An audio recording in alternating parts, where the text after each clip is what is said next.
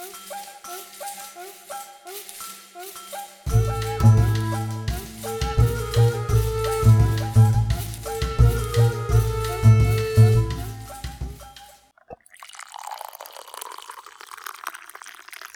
Kawa zalana, zaczynamy. Dobry wieczór Państwu albo dzień dobry Państwu. Tutaj Paweł Mirowski, podcast Humanista przy kawie. Rozmawiamy z kulturoznawcami, kulturoznawczyniami z Wydziału Humanistycznego AGH. Dzisiaj moim Państwa gościem jest doktorant, ponieważ z roku na rok powiększa nam się grupa doktorantów. Ja sam jestem doktorantem. Pierwszy odcinek Humanisty przy kawie był nagrywany z Martyną Sadowską, drugi odcinek próbowaliśmy z Jędrzejem nagrać humanistę, a dzisiaj moim i waszym gościem jest nowy narybek, nowy doktorant Szymon Madeja. Cześć Szymonie. Dzień dobry Państwu. Bardzo Ci dziękuję za zaproszenie. Ja dziękuję, że, się, że przyjąłeś to zaproszenie. Ja oczywiście przed czasami pandemii, gdy jeszcze chodziliśmy na wykłady do sal wykładowych, to fizjonomia, sylwetka Szymona gdzieś się pojawiała na korytarzu. No jeszcze byliśmy sobie w miarę obcy i nie wiadomo, czy tak zagadać, nawiązać jakąś relację. To jest tak jak w liceum. Widzimy wszystkich te niby znajome twarze, ale czy zagadać, czy trzeba, czy po co sobie mu narzucać? Hej, poznajmy się. No a teraz wyszło, wyszło w ten sposób, że po prostu warto, ponieważ jest, już zaczynamy mieć coraz więcej tych cech wspólnych, między innymi właśnie studia doktoranckie i obaj też jesteśmy absolwentami pierwszego i drugiego stopnia Wydziału Humanistycznego. Nie mylę się, bo ty licencjat robiłeś i magisterkę na kulturoznawstwie, tak? Dokładnie tak. Na naszym wydziale właśnie zrobiłem kulturoznawstwo, ale też jednocześnie studiowałem zarządzanie reklamą na UJOcie. Także no tak na rabaty bym powiedział. Ale tak, tak, A... jestem po naszym wydziale, więc, więc twoją sylwetkę też oczywiście kojarzę. Słuchaj, Szymonia, bo ty od razu zacząłeś szkołę doktorską, zaraz po magisterce, tak? Czy zrobiłeś jakąś przerwę? Nie, wiesz co, u mnie, u mnie to był rok przerwy. Gdzieś to wynikało Aha. z faktu, że, że na początku nie planowałem, więc po prostu później, później ten rok zostawiłem sobie na publikowanie różnych rzeczy, na pewne konferencje, po prostu, żeby zbudować e, tak zwane CV naukowe, które też się składa podczas rekrutacji do szkoły doktorskiej. E, no i tak, tak to wyszło, że, że rok mnie nie było u nas. Kolejna cecha wspólna. Ja akurat poszedłem do zwyczajnej pracy zawodowej jako redaktor. Ty rozwijałeś się naukowo. I bo jeżeli ktoś z Państwa jest, chciałby się coś jakoś zrozumieć, jak teraz wyglądają studia doktoranckie, to trzeba wyjaśnić, że tak jak jest rozmowa kwalifikacyjna do pracy, tak my tak samo przeżywaliśmy rozmowę kwalifikacyjną i byliśmy oceniani też pod względem właśnie dorobku naukowego, czy nawet pomysłu na nasz doktorat. Natomiast chciałbym jeszcze wrócić od tego, jak wyszedłeś ze studiów magisterskich, to znaczy tak z ciekawości, o czym pisałeś swoją pracę magisterską?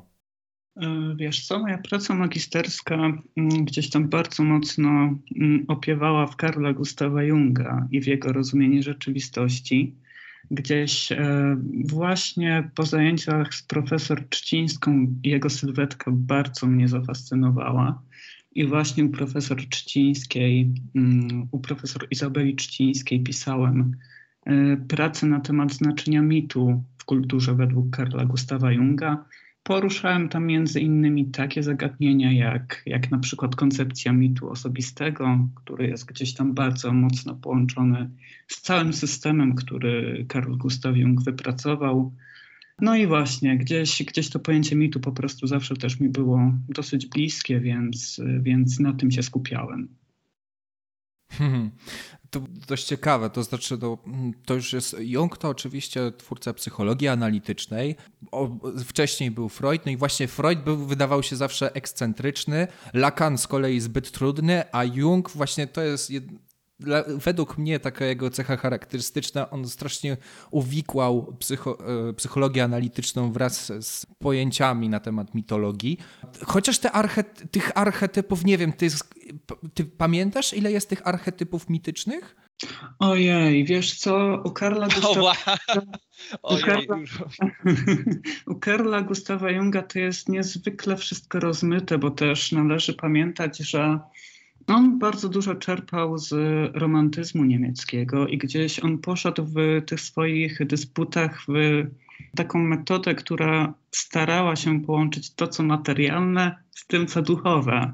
Więc e, Carl Gustav Jung, e, on jest pełen metaforycznego języka, pełen właśnie niejasności, niespójności i którą książkę byśmy nie wzięli Karla Gustawa Junga, to widzimy, że ten system jest tam u niego bardzo plastyczny. W jednym miejscu on mówi, że tak naprawdę wszystko jest archetypem, w innym miejscu mówi, że, że jest właśnie ograniczona liczba archetypów, więc to jest e, gdzieś bardzo ciężkie, tak, żeby faktycznie wejść w tą strukturę i powiedzieć jednoznacznie, ile tych archetypów jest. Także na to pytanie mhm. nie potrafię odpowiedzieć.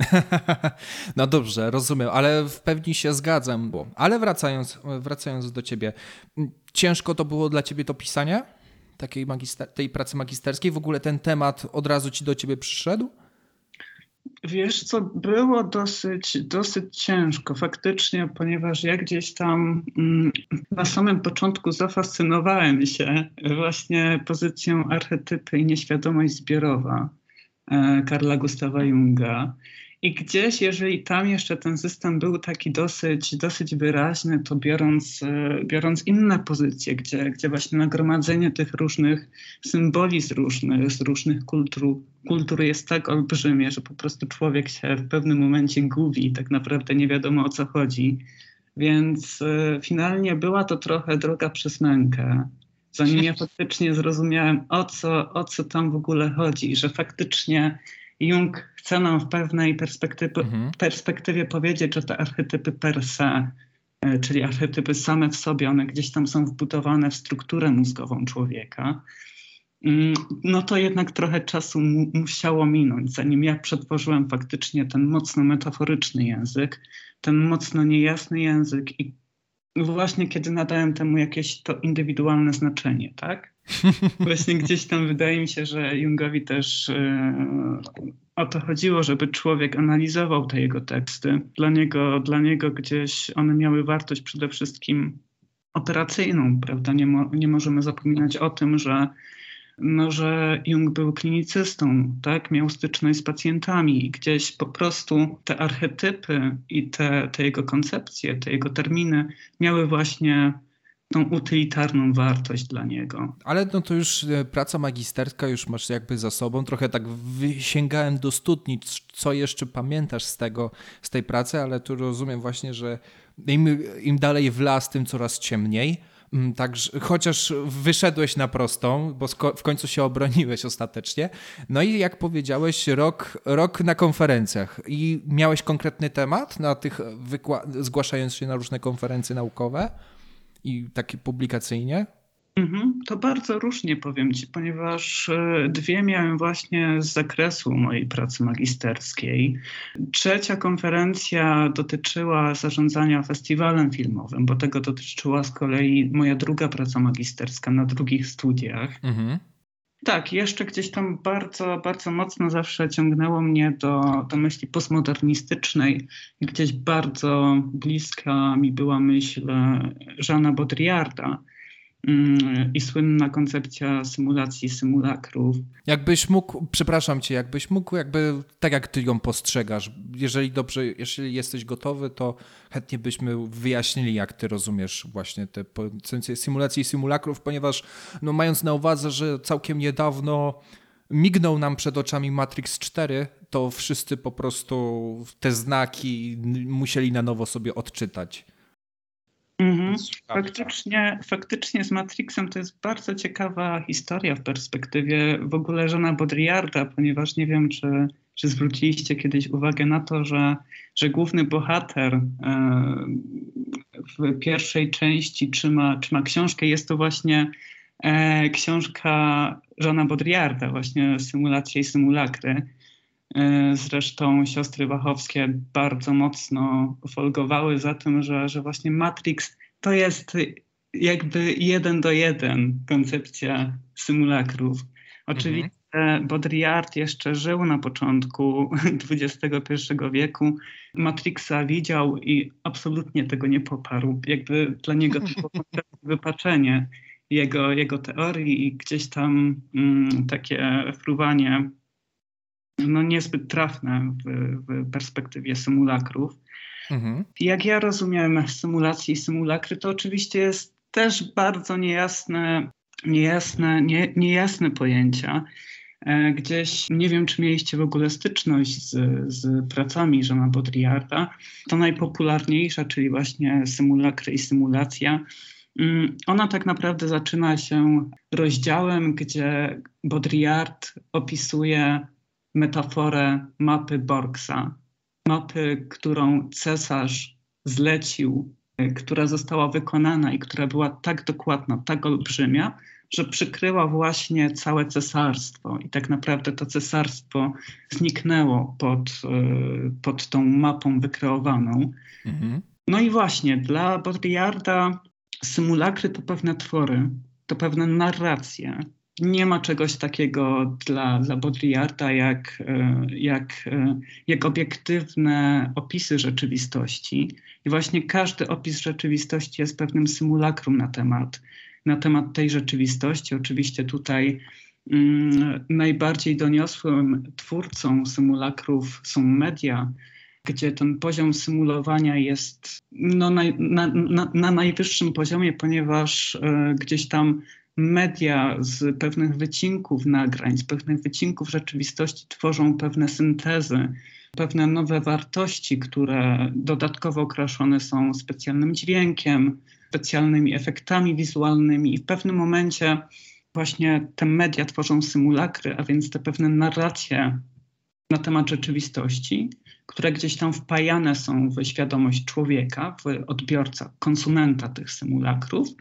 i te symulakry właśnie zaczynają wieść e, swoje życie w świadomości tego człowieka, przejmują jego perspektywę, a więc te symulakry sprawiają, że człowiek zaczyna postrzegać rzeczywistość, pewne zdarzenia zachodzące w świecie, nie przez ich faktyczny przebieg, mhm. lecz przez te symulakry, które są tworzone przez media. Tak? Baudrillard tutaj był oczywiście świetnym wybitnym medioznawcą i te jego symulakry e, i symulacja gdzieś najbardziej wyraźna jest w, w obszarze mediów i właśnie w, w, konstruowaniu tej alternatywnej rzeczywistości przez media, gdzie, gdzie tak naprawdę te symulakry bardzo często są oderwane od świata. Są to znaki, które nie mają tak zwanej referencji, a więc odniesienia do świata rzeczywistego, jak podaje Baudrillard. No i właśnie, tworzona jest taka mapa jak, jak w tej opowieści o, o cesarzu, który zleca mm, budowę, narysowanie tej mapy, która przykrywa cesarstwo. I tak naprawdę ta obiektywna rzeczywistość zanika pod, pod tą mapą. My już patrzymy po prostu na rzeczywistość przez pryzmat tych kinowych symulakrów, tych, tych pewnych tworów, które właśnie są znakami bez, bez referencji, bez odniesienia do, do świata. Czyli jeśli dobrze Cię zrozumiałem, to dajmy przykład właśnie filmy przyrodnicze, tak? Ponieważ jesteśmy ograniczeni przez nasze powiedzmy możliwości finansowe, przez naszą lokalizację, nie jesteśmy w stanie trafić e, powiedzmy do Serengeti, do Afryki, na Antarktydę i oglądamy film. I ten film jakby jest, ma rzekomo reprezentować to, co moglibyśmy zobaczyć tam w, właśnie w tych, w tych dziczach, ale właśnie to nie jest, e, i to jest symulacja, tak? Dobrze zrozumiałem, znaczy sam tekst, to jest, sam film to jest symulakr, ale to, co dostajemy, to jest symulacja czegoś, tak? Dobrze rozumiem? Mm, wiesz co, może, może podam trochę lepszy przykład. Tutaj jest mhm. taka praca Baudrillarda. Wojny w Zatoce nie było. I właśnie gdzieś tam Baudrillard y, nawiązuje do tej faktycznej wojny, która w Zatoce się toczyła. I co chce właśnie Baudrillard powiedzieć przez tytuł tej książki? Otóż on właśnie podaje, że takiej wojny, jaką media nakreśliły, nie było. Jakby mhm. faktycznie wojna się zdarzyła, ale to, co działo się w mediach, to była zupełnie inna rzeczywistość. Aha, rozumiem. Mhm. I to jest właśnie symulowanie tej rzeczywistości, mhm. że media po prostu gdzieś tam jechały z tymi kamerami do tego środowiska naturalnego tej wojny, gdzieś tam starały się uchwycić e, te wycinki najbardziej takie spektakularne z, z, z tej wojny. E, te materiały później trafiały do, do jakichś organizacji, które właśnie tworzyły z tego pewną nową jakość, pewien, pewien nowy film, prawda? E, okraszały go pewną dodatkową narracją reportera. No właśnie, i to, to jest właśnie symulacja na temat rzeczywistości. To jest właśnie ten znak bez referencji, że, że takiej wojny po prostu w Zatoce nie było. Natomiast taka, taka wojna zaczyna żyć w naszej świadomości. No teraz muszę ci zadać pytanie, czy po lekturze Baudrillarda, po, po, po zrozumieniu jego symulacji i symulakrów, czy oglądasz dalej telewizję? Wiesz co, staram się nie oglądać telewizji. Bardzo, bardzo rzadko, bardzo rzadko oglądam telewizję, ale też właśnie z perspektywy Baudrillarda napisałem artykuł na temat e, strajków kobiet, gdzie właśnie poruszam tak trochę zaczepnie w tytule do, do, do tej pozycji, którą przed chwilą przywołałem, czyli właśnie wojny w Zatoce nie było i ten artykuł też się nazywa właśnie strajków kobiet nie było. I tam po prostu opisuje te poziomy symulacji i te, te symulakry, które media gdzieś tam tworzyły. Mm, tutaj jako studium przypadku biorę właśnie telewizję publiczną, tak zwaną telewizję publiczną, mhm. I po prostu analizuje te przekazy, które, które właśnie były tworzone mm, na podstawie zebranych materiałów przez dziennikarzy tam pracujących i prawda, te materiały po prostu, które są właśnie okraszone tym, e, tą specjalną retoryką, e, poddawane są pewnej technologicznej obróbce i tak właśnie podawane są konsumentowi tych treści, tak? I te treści po prostu zaczynają żyć w no właśnie, w świadomości człowieka. Teraz bym, nie musisz mi rozwijać, e, podawać konkretnych przykładów, to w takim razie czy masz jakiekolwiek w miarę wiarygodne źródła informacji medialno-dziennikarskie? Czy udało ci się coś takiego znaleźć? Ponieważ wydaje mi się, że biorąc pod uwagę to, co mm, przeanalizowałeś, to myśl i sam przyznałeś zresztą, że już unikasz oglądania telewizji, mm, to czy jesteś w stanie znaleźć coś dla siebie w miarę, co uważasz za wiarygodne, albo chyba, że sam podlegasz pod osąd wszystkiemu i oglądasz wszystko naraz i próbujesz znaleźć jakieś środkowe miejsce dla siebie? Mhm. I tutaj po raz kolejny chyba mogę się odwołać do Baudrillarda, ponieważ e, no, Baudrillard e, był postmodernistą i on całkowicie nie wartościował jakby tego procesu, który następuje w społeczeństwie, procesu właśnie symulowania rzeczywistości.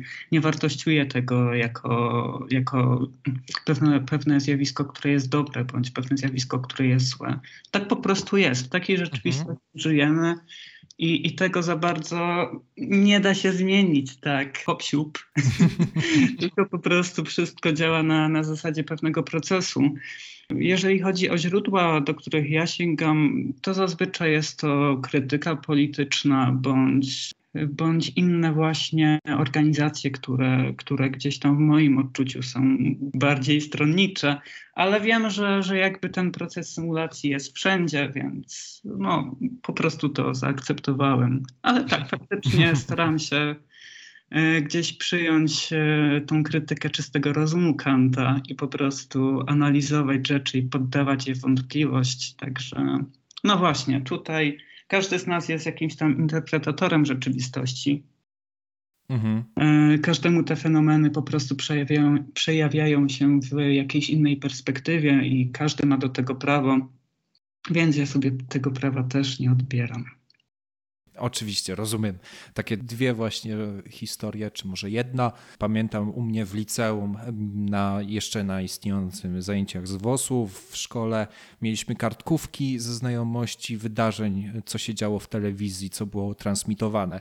No i niestety mieliśmy taką rzecz, że no nie, to były takie czasy, gdzie była, gdzie była odmienna władza, oczywiście, i mieliśmy bardzo du dużo analogii, to znaczy mieliśmy oglądać zarówno telewizję publiczną, jak i prywatną i niestety nie było wielu różnic, więc i żartowaliśmy, że nasz nauczyciel oczekuje od nas znajomości pasków podczas telewizji informacyjnej, żeby było znaleźć coś ciekawego, bo w, samej, w samym głównym nurcie jedno i to samo i nic konkretnego. No ale w obecnych czasach już jest właśnie no niezły rozrzut, trzeba przyznać, od e, z lewa na prawą i to naprawdę niezwykle polaryzacyjny na, na nasze szczęście lub nieszczęście.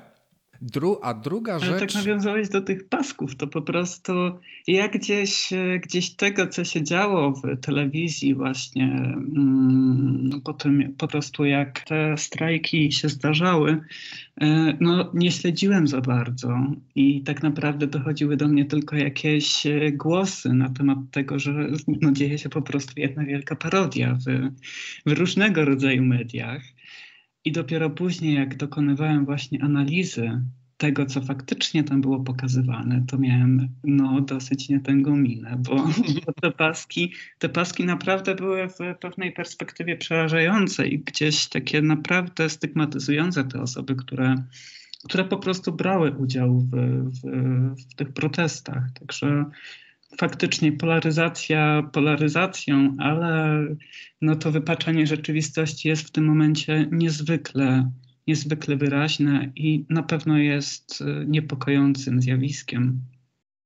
Tak, tu się, tu się z Tobą w pełni zgadzam. Właśnie teraz mi się, już mi się przypomniała druga historia, natomiast jeszcze do tego wrócę, co powiedziałeś. To jest, pomyślałem sobie, czy w takim razie nie najlepiej iść po prostu do źródła. To znaczy, nawet jeżeli jeżeli by się odbyły jeszcze kiedykolwiek strajki kobiet, e, a przy obecnych nastrojach niestety trzeba brać pod uwagę, że jest takie prawdopodobieństwo, to albo trzeba by było samemu uczestniczyć w tym, czy to jako uczestnik aktywny, czy to jako obserwator, lub po prostu znaleźć osoby, które brały w tym udział i posłuchać ich relacji. I niestety i znowu mamy, wpadamy w pułapkę, ponieważ znamy relacje tylko tych uczestników. Tak samo można powiedzieć o Marszu Niepodległości. Tutaj przerzucę się na bardziej na prawą stronę, powiedzmy, gdzie zarówno możemy znaleźć osoby, które będą opowiadały o racach, o dymie z, z flar, a z drugiej strony znajdziemy przypadki ludzi, którzy mówili, że to rodziny z wózkami i i tu jest, i jeżeli zaufać tym e, osobom, które relacjonują, to trzeba przyznać im prawdę. Tak jak w mądrości rabinicznej, i ty masz rację, i ty masz rację. I znowu problem, próba znalezienia osądu. I tym bardziej ja zachęcam, żeby zostawić właśnie osąd dla siebie i nie podlegać e, relacjom wszystkich naraz, albo przynajmniej jednej strony, tylko próbować to samodzielnie. Tym bar I teraz właśnie do drugiej, e, drugiej rzeczy. Na zajęciach z medioznawstwa mm, była, była jedna uwaga co do właśnie znajomości, e, co do bańki medialnej, to znaczy niektóre osoby są wpadają w taki pewność siebie, że oni znają mechaniki mediów i próbują i mówią, że rozumieją, co się dzieje. I to jest kolejna pułapka. To może być właśnie pułapka medialna, że no, są zbyt właśnie, myślą, że wiedzą, co się dzieje w mediach, a tak naprawdę nie do końca i stają się zbyt powierzchowni. Dokładnie tak. I tutaj budzi się kolejne pojęcie, czyli ignorancja. I, i właśnie, właśnie wydaje mi się, że Człowiek bardzo często idzie w stronę przeceniania swojej wiedzy i właśnie brakuje mu tego, tego krytycznego spojrzenia na te swoje osądy. Tak, czyli bierzemy po prostu za pewnik to, to, co sądzimy na temat rzeczywistości i kompletnie nie ma w nas takiej postawy refleksyjnej w stosunku do tego, co, co spotykamy faktycznie, co jest bardzo smutne. Ale też, jeżeli mogę tak tylko powiedzieć, to bo też gdzieś tam studiuję psychologię. Mhm. E, więc istnieje koncepcja właśnie e, refleksyjności i bezrefleksyjności. I faktycznie jest udowodnione, że, że osoby refleksyjne żyją dłużej. Także, moi drodzy, wiecie co robić. Z drugiej, z drugiej strony e, mówi się właśnie, a to już jest mit i właśnie takie stereotypowe podejście, że ból istnienia dotyka właśnie osób, które zbyt dużo myślą i są zbyt refleksyjni. Tak, tak, tak, tak. To jest... Ignoranci są szczęśliwsi. Tylko, tylko wiesz, faktycznie osoby, które, które biorą na siebie ten, ten ból istnienia, faktycznie są refleksyjne, które dokonują analiz rzeczywistości, po prostu nie obierają tego pewnego systemu aksjologicznego odgórnie, mm, mhm. są mniej szczęśliwe. To na pewno. Ich dobrostan psychiczny jest po prostu niżej niż e, osoby, które, które ten system aksjologiczny obierają właśnie za stany w świecie i nie dokonują w nim e, zbyt dużych e, przekształceń. I tutaj właśnie psychologia po raz kolejny biegnie z wyjaśnieniem, dlaczego tak jest. A jest tak dlatego, ponieważ mm, osoby właśnie e, bezrefleksyjne nie dokonują aż tak mocnego wysiłku poznawczego. Prawda, obierają pewne wzorce mm, tożsamości, obierają właśnie mm, pewne perspektywy na rzeczywistość i nic za bardzo z tymi perspektywami nie robią. Te perspektywy po prostu są. Natomiast właśnie mm, osoby, które nazwalibyśmy e, refleksyjnymi, no właśnie ten wysiłek poznawczy podejmują i ten wysiłek poznawczy też gdzieś tam podobno obniża tak zwany dobrostan psychiczny. Wow, bardzo odbiegliśmy od tematu, bo zaczynaliśmy o Jungu e, i mówiłaś właśnie o nowej duchowości, a zaczęliśmy dyskutować o media i współczesnej rzeczywistości oraz w ogóle sposobu na e, codzienną egzystencję ludzi, którzy poświęcają choć trochę czasu dla refleksji. Natomiast właśnie zejdźmy na, na inny poziom. E, bo konkretne pytanie, to znaczy, bo jak zacząłeś studia doktoranckie, więc pewnie domyślam się, że musisz, że masz, więc musi, albo musisz mieć e, pomysł na swoją pracę doktorską. Czy mógłbyś mi coś opowiedzieć na ten temat? No właśnie, to tutaj, tutaj wrócę jeszcze do, do zaprzeszłych czasów i do, do mojej pracy licencjackiej, w której właśnie mm, omawiałem Foucault relacje władzy oraz dyskursy, które gdzieś tam w społeczeństwie występują i które determinują tą egzystencję człowieka w, w, w środowisku społecznym. Mm, tutaj właśnie skupiłem się na zagadnieniach związanych z seksualnością i właśnie dokonałem badań etnograficznych, dokonałem e, kilku wywiadów z przedstawicielami e, Zjednoczonego Ekumenicznego Kościoła Katolickiego, który jest bardzo ciekawą grupą. Z tego, co słyszałem od 2019 roku, już nie funkcjonuje, więc był bardzo ciekawą grupą, który zrzeszał osoby e, nieheteronormatywne, mhm. które jednocześnie chciały praktykować właśnie wiarę oraz e, swoje chrześcijańskie przekonania. I właśnie tutaj e, ta grupa stanowiła dla mnie egzemplifikację, no właśnie, pewnej, pewnej relacji, relacji władzy i pewnego oporu w stosunku do dyskursu i do postrzegania w ogóle seksualności, jaki, jaki jest wysuwany przez, e, przez Kościół katolicki w Polsce. Mhm. Więc tutaj, e, tutaj właśnie to pojęcie dyskursu, a więc pewnej idei przekazywanej w języku i pewnej idei przekazywanej w języku, która oddziałuje właśnie na człowieka, która kształtuje właśnie rzeczywistość społeczną, e, jest też, no powiedzmy, bardzo, bardzo mocno widoczna w, w tym moim projekcie, bo to jest dopiero projekt tak naprawdę rozprawy doktorskiej, mm, gdzie będę chciał zbadać performatywność nowej duchowości, a więc będę chciał wyciągnąć pewne wzorce tożsamości, które obierane są przez przedstawicieli nowej duchowości. I tutaj za taką grupę, którą będę chciał zbadać po raz kolejny w badaniach etnograficznych, to będzie właśnie grupa Art of Living, która, która jest dla mnie właśnie przykładem grupy należącej do, do nowej duchowości. Tutaj oczywiście pojęcie nowej duchowości jest po raz kolejny bardzo ciężkim pojęciem, ponieważ jest bardzo ciężkie do zdefiniowania, jest bardzo rozmyte. Jakby pewnego założenia, które brałem na początku w tym projekcie, no to właśnie będę traktował, traktował nową duchowość jako pewne, pewne specyficzne podejście, synkretyczne podejście do elementów kultury, dzięki którym człowiek jest w stanie kształtować własne systemy aksjologiczne oraz właśnie no, funkcjonować w świecie na pewien swój indywidualny sposób, a więc szukać tych praktyk, które dają mu największy, największy pożytek i które właśnie podnoszą jego dobrostan psychiczny. Pojęcie nowej duchowości, gdyby ktoś się naukowo tym zainteresował, to pani profesor Skowronek wraz z panem profesorem Paskiem, ale też również pani profesor Trzcińska e, publikują na temat tego pojęcia. Jest to dość, wydaje, e, jeszcze z moich osobistych studiów, jest to dość pojęcie takie no coraz bardziej wiążące się już z taką perspektywą w ogóle, jak się ocenia współczesną życie duchowe czy życie religijne, e, ponieważ jest to zupełnie mm, takie coś nie, właśnie bardzo miałkiego, bardzo niezwykle obszernego, a przez to trudno go skategoryzować jako. Nie można powiedzieć tego, że to jest jakaś religia.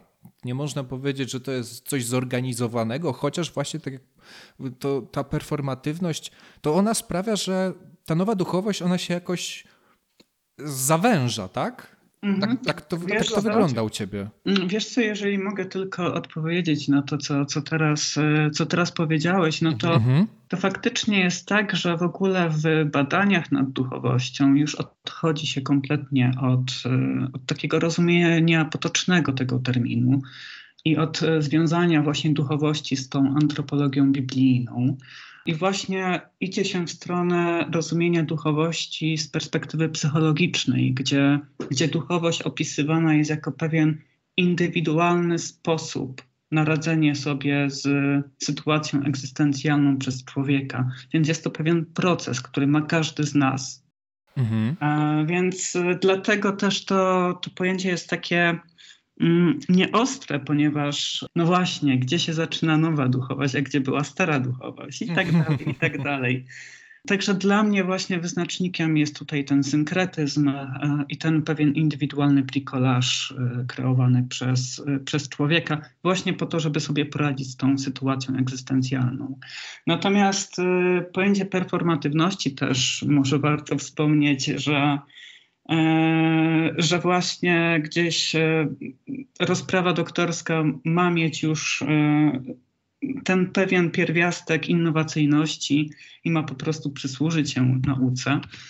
Mm, więc ja po prostu czytając na temat nowej duchowości zauważyłem, że E, faktycznie ta nowa duchowość jest analizowana in se, a więc jako pewna praktyka społeczna. Natomiast z tego, co zauważyłem, nie badano do tej pory za bardzo mechanizmów, jak e, nowa duchowość jest reprodukowana, jak jest e, przekształcana oraz przekazywana prostu następnym generacjom. Więc tutaj właśnie to pojęcie performatywności, no właśnie, co to jest? Performatywność dla mnie to, to pewne przekonanie, że właśnie w zjawiskach istnieje pewna, pewna substancja, pewna substancja, która, która właśnie jest sztucznie wytwarzana, świat społeczny, mhm. która jawi się człowiekowi jako coś zastanego, coś po prostu wrodzonego w rzeczywistość. No i właśnie, tak jak na przykład Butler tutaj opisuje performatywność. Butler, przepraszam, to jest Judith Butler, dobrze pamiętam? Judith Butler, tak, dokładnie. Okej, okay, okej, okay. przepraszam, kontynuuj. Mhm. No właśnie, i tutaj Judith Butler, ona bardzo mocno pojęcie folguje, wprowadza właśnie w swój system teoretyczny i właśnie opisuje coś takiego jak esencja męskości i esencja kobiecości. Mhm.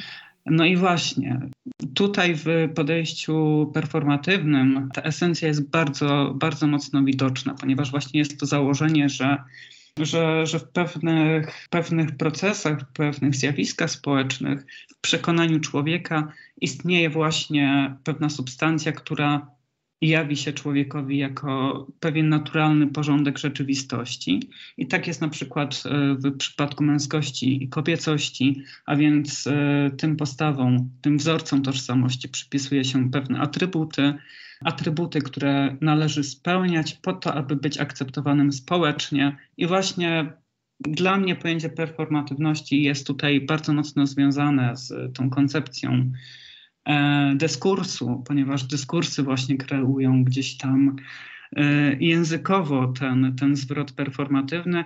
Natomiast e, sama performatywność to jest właśnie zachowywanie tych dyskursów w pewnych określonych aktach, a więc spełnianie tych wzorców tożsamości, które, które zostały ukonstruowane przez, przez społeczeństwo w toku mhm. ewolucji. Okej, okay, wróćmy do tych właśnie projektów męskości i kobiecości. Jeżeli dobrze Cię zrozumiałem, właśnie takie najbardziej pierwotne, podstawowe pojęcie na temat męskości czy kobiecości mm, i dla Ciebie performatywność, że to nie jest wewnętrzne uczucie tego, że to gdzieś jest zapisane, jakaś taka najbardziej podstawowa forma, tylko że jednak to jest odtwarzane z zewnątrz, tak? Mhm. Wiesz co, właśnie Judith Butler y, tutaj chce głównie powiedzieć, że no właśnie, są pewne konstrukty, które są tworzone w społeczeństwie. Są pewne dyskursy tutaj. Butler nawiązuje bardzo mocno do Foucault i właśnie do tej relacji władzy. I właśnie Butler podaje, że te konstrukty, które zostały stworzone, jawią się człowiekowi jako naturalne. Aha. A więc wydaje się nam, że no faktycznie jest coś takiego jak, jak ta kobiecość i męskość, które, które, które właśnie mają swoje atrybuty i po prostu mężczyzna musi spełnić y, pewne zachowania, żeby być nazwanym mężczyzną i to nam się wydaje naturalne. Kobieta musi spełnić właśnie pewne zachowania, żeby być nazwaną pełnowartościową kobietą i to też nam się gdzieś tam wydaje intuicyjnie właściwe, ponieważ no, tak zawsze było w społeczeństwie, więc to jest ten konstrukt, który jest tak mocno utarty w społeczeństwie, że właśnie wydaje się nam, że, że jest to coś naturalnego, tak? Mhm. Nie czynnik, który po prostu zawsze jest. Rozumiem, rozumiem. Mm, I teraz e, powiedz mi jeszcze, czym jest to The Art of Living? Wiesz co, Art of Living to jest taka globalna społeczność, globalne właśnie stowarzyszenie, które ma też swoją siedzibę w Krakowie. I gdyby miał tak powiedzieć skrótowo, to właśnie grupa Art of Living bardzo mocno gdzieś e, ciągnie w stronę jungowskiej indywiduacji i właśnie w spełnianie tego indywidualnego potencjału człowieka. Jest bardzo mocno coachingowe mhm. to podejście, przez nich prezentowane. No i właśnie, tak, tak. Powiedziałbym tak skrótowo, że po prostu to jest e, grupa, która gdzieś stara się wyciągnąć ten indywidualny potencjał z człowieka, grupa, która organizuje różnego rodzaju wydarzenia, które właśnie mają ten potencjał pomóc wyciągnąć i tak dalej, i tak dalej. Aha, czyli mm, samo The Art of Living kształtuje właśnie duchowość. To znaczy, że jeżeli dobrze rozumiem, że przeżywanie duchowe jest właśnie poprzez indywiduację, natomiast to jest nurt alternatywny, ale nie pochodzący z tego głównego strumienia alternatywy duchu. Już nawet sam New Age, który już dawno, już troszkę został rozmyty, mm, pochodził od fascynacji w ogóle wschodem, a tutaj właśnie ty się skupiłeś na Jungu, czyli, właściwie, czyli samej Europie. I tutaj alternatywa duchowa, bo jeżeli ktoś mówi o duchowe, to pierwsze skojarzenie pewnie byłoby medytacja, i które właściwie jest bardzo trafne, ponieważ no, medytacja jest niezwykle powszechną formą du duchowego rozwoju, duchowego kształtowania się. Mm, no a tutaj rozumiem, to jest zupełnie. To, to jest ta sama rzeka nowej duchowości, ale zupełnie inny strumień, tak? Tak, tak, bo tutaj warto właśnie wspomnieć o tym, że tak naprawdę nowa duchowość ma wiele, wiele odnóg, tak zwanych, ma wiele, wiele ścieżek po prostu. Może być nowa duchowość, która jest bardzo mocno powiązana z, ze stroną religijną i może być właśnie nowa duchowość, która od religii jest oderwana. Może być po prostu praktyką całkowicie sekularyzowaną. O właśnie, tutaj już my jesteśmy uwarunkowani obecnością mimo wszystko Kościoła katolickiego i w jakiś sposób ta forma duchowości, takiej twardej religii opartej o księgę, gdzie pewne tradycje i wyobrażenia na temat religijności i uwaga tutaj podkreślam słowo religijność jest niezwykle istotne, że mamy pewne uwarunkowanie tego typu, że patrzymy bardzo często przez nas przez ten pryzmat katolicyzmu czy to, czy to czyni nas wyjątkowymi, jeżeli mamy mówić o, o pojęciu nowej duchowości, w Twojej ocenie? Wiesz co, to to, o czym powiedziałem, że właśnie duchowość w ogóle bardzo często jest postrzegana przez pryzmat e, tej antropologii biblijnej, nie? Mhm. Ale faktycznie nowa duchowość całkowicie od tej antropologii jednak odchodzi i tam, tam faktycznie idzie się, się już bardziej w stronę tego psychologicznego rozumienia duchowości, czyli właśnie tego procesu, procesu stawania się, procesu przekraczania, e, przekraczania swojego obecnego stanu. W ogóle Paweł Socha, ten z psychologów, który, który zagadnienie duchowości bada w sposób empiryczny, on właśnie podaje, że, że w ogóle duchowość to jest źródło kultury, ponieważ jakby ta duchowość pozwala człowiekowi na przekraczanie swojego obecnego stanu, a więc dzięki temu kultura może ewoluować. Mhm. Miałem na, miałem na myśli, chodzi mi o perspektywę właśnie społeczno-kulturową, że my jesteśmy ukształtowani przez jakby takie lekcje religii, tak? Księdza, pierwszą komunię, bierzmowanie i tak dalej, i tak dalej. Ceremonie, w ogóle niedzielne msze, o to mi chodzi i, i teraz jak mówimy o nowej duchowości, to właśnie tutaj to wygląda jakby zupełnie inna, inny świat, innej rzeczywistość i czy to przejście właśnie z tych naszych obecnych uwarunkowań jakoś odbija się na tym, na tej rozwijaniu się w Polsce nowej duchowości? Czy ktoś szuka, czy to jest właśnie przejście zupełnie na drugą stronę? Czy jednak raczej ta nowa duchowość w Polsce, ona jest jednak naznaczona tą drogą, e, tym, tą chrześcijaństwem. O, jak ci się wydaje? Wiesz co, to tutaj przywołam właśnie jedną badaczkę, w tym przypadku New Age'u, która właśnie zauważa, to jest Dorota Hall, która właśnie zauważa, że New Age w Polsce on jest całkowicie zorientowany magicznie. Tam słowa mają, mają właśnie moc sprawczą działania w świecie. Natomiast w krajach protestanckich, gdzie, gdzie sam protestantyzm tej magiczności ze świata jest pozbawiony, no właśnie, tej tendencji nie ma, więc y, absolutnie na pewno jesteśmy skalani perspektywą, perspektywą Kościoła rzymskokatolickiego. I on na pewno rzutuje na, na rozumienie różnego rodzaju zjawisk, także też na, na dynamikę nowej duchowości, na rozwój nowej duchowości, to na pewno. Także tak, sądzę, sądzę że na pewno, na pewno e, ten dorobek naszej kultury polskiej i w ogóle doświadczenia historyczne, to, to wszystko jest z sobą połączone. Także to jest taki kontinuum trochę. No, ro, rozumiem. Zbliżamy się już do końca naszej rozmowy. Tutaj poruszyliśmy naprawdę ogrom pojęć naukowych. Mam nadzieję, że kogoś to zainteresowało i studia w ogóle Szymona zainteresowały. Mam nadzieję, że ktoś trafi na jego aktywność naukową i jeszcze będzie chciał z nim porozmawiać. Tutaj mam nadzieję, że Szymon, e, mówię za ciebie oczywiście, że nie odmówisz e, od, odpo odpowiedzią na pytania, które by mogłyby do ciebie trafić. Robię, oczywiście mówię tak pół żartem, ale też pół serio. Mm, chciałem ci powiedzieć, y, tak pytanie kończące. Mm, czy widzisz jakieś czy masz już w głowie, gdzieś ci dzwoni takie, że co, jakie problemy mogą cię spotkać podczas pracy e, przy tym doktoracie? Czy są jakieś pojęcia, które mogą być dla ciebie problematyczne? Czy są jakiś proces e, badawczy, poznanie czegoś, które może być dla ciebie kłopotliwe, albo spodziewasz się, że coś może być dla ciebie mm, zaskakujące, wręcz albo przeciwny do twoim jakby gdzieś z tyłu zapisanym założeniom? Mhm. Wiesz co, no to jak zauważyłeś, że my tutaj wędrowaliśmy po różnego rodzaju terminach, które, które właśnie mogły być przytłaczające dla tej rozmowy i dla słuchacza. Ja też właśnie bardzo bałem się tego, że wpadnę po prostu w jakiś taki naukowy żargon, którego nikt nie zrozumie. Przez to trochę się plątałem, bo tam starałem się trochę mm, jednak y, temperować. Ale tak, no tutaj, tutaj na pewno w ogóle pojęcie performatywności, czy też właśnie tego nieszczęsnego dyskursu, to są siłą rzeczy bardzo złożone, złożone pojęcia, czy też właśnie nowa duchowość, która jest gdzieś tam bardzo niejednoznaczna.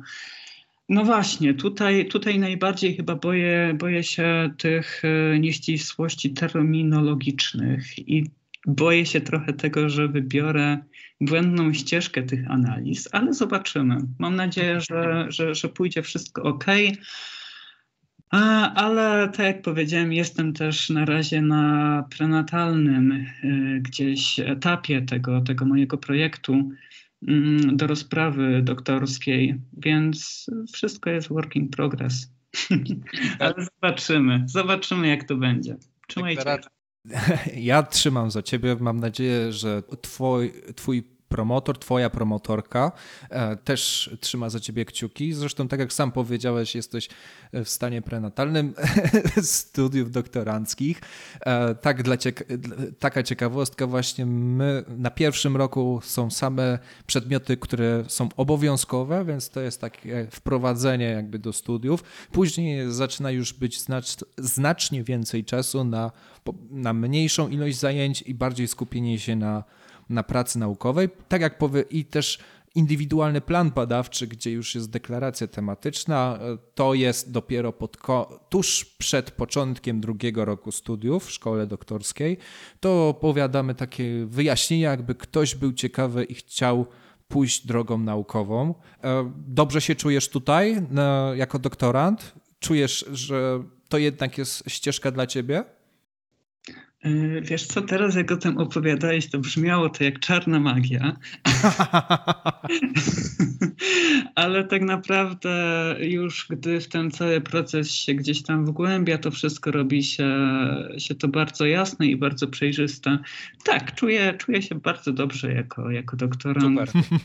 Jestem, jestem na tych początkowych etapach, więc może to jest taka naiwność yy, ludzka, ale, ale tak, czuję się póki co bardzo dobrze, jest mi tutaj bardzo dobrze, więc, yy, więc po prostu działam, działam póki co naukowo, zobaczymy co z tego wyjdzie. Szanowni Państwo, kawa wypita, będziemy kończyć. Na temat e, Karla Gustawa Junga, symulacji symulakrów Żana Bodiarda, performatywności w nowej duchowości, roz, miałem przyjemność rozmawiać z doktorantem pierwszego roku e, w szkole doktorskiej AGH Szymonem Madeją. Szymonie, bardzo Ci dziękuję za tę rozmowę. Bardzo dziękuję również i pozdrawiam. Do następnego razu. Cześć. Cześć.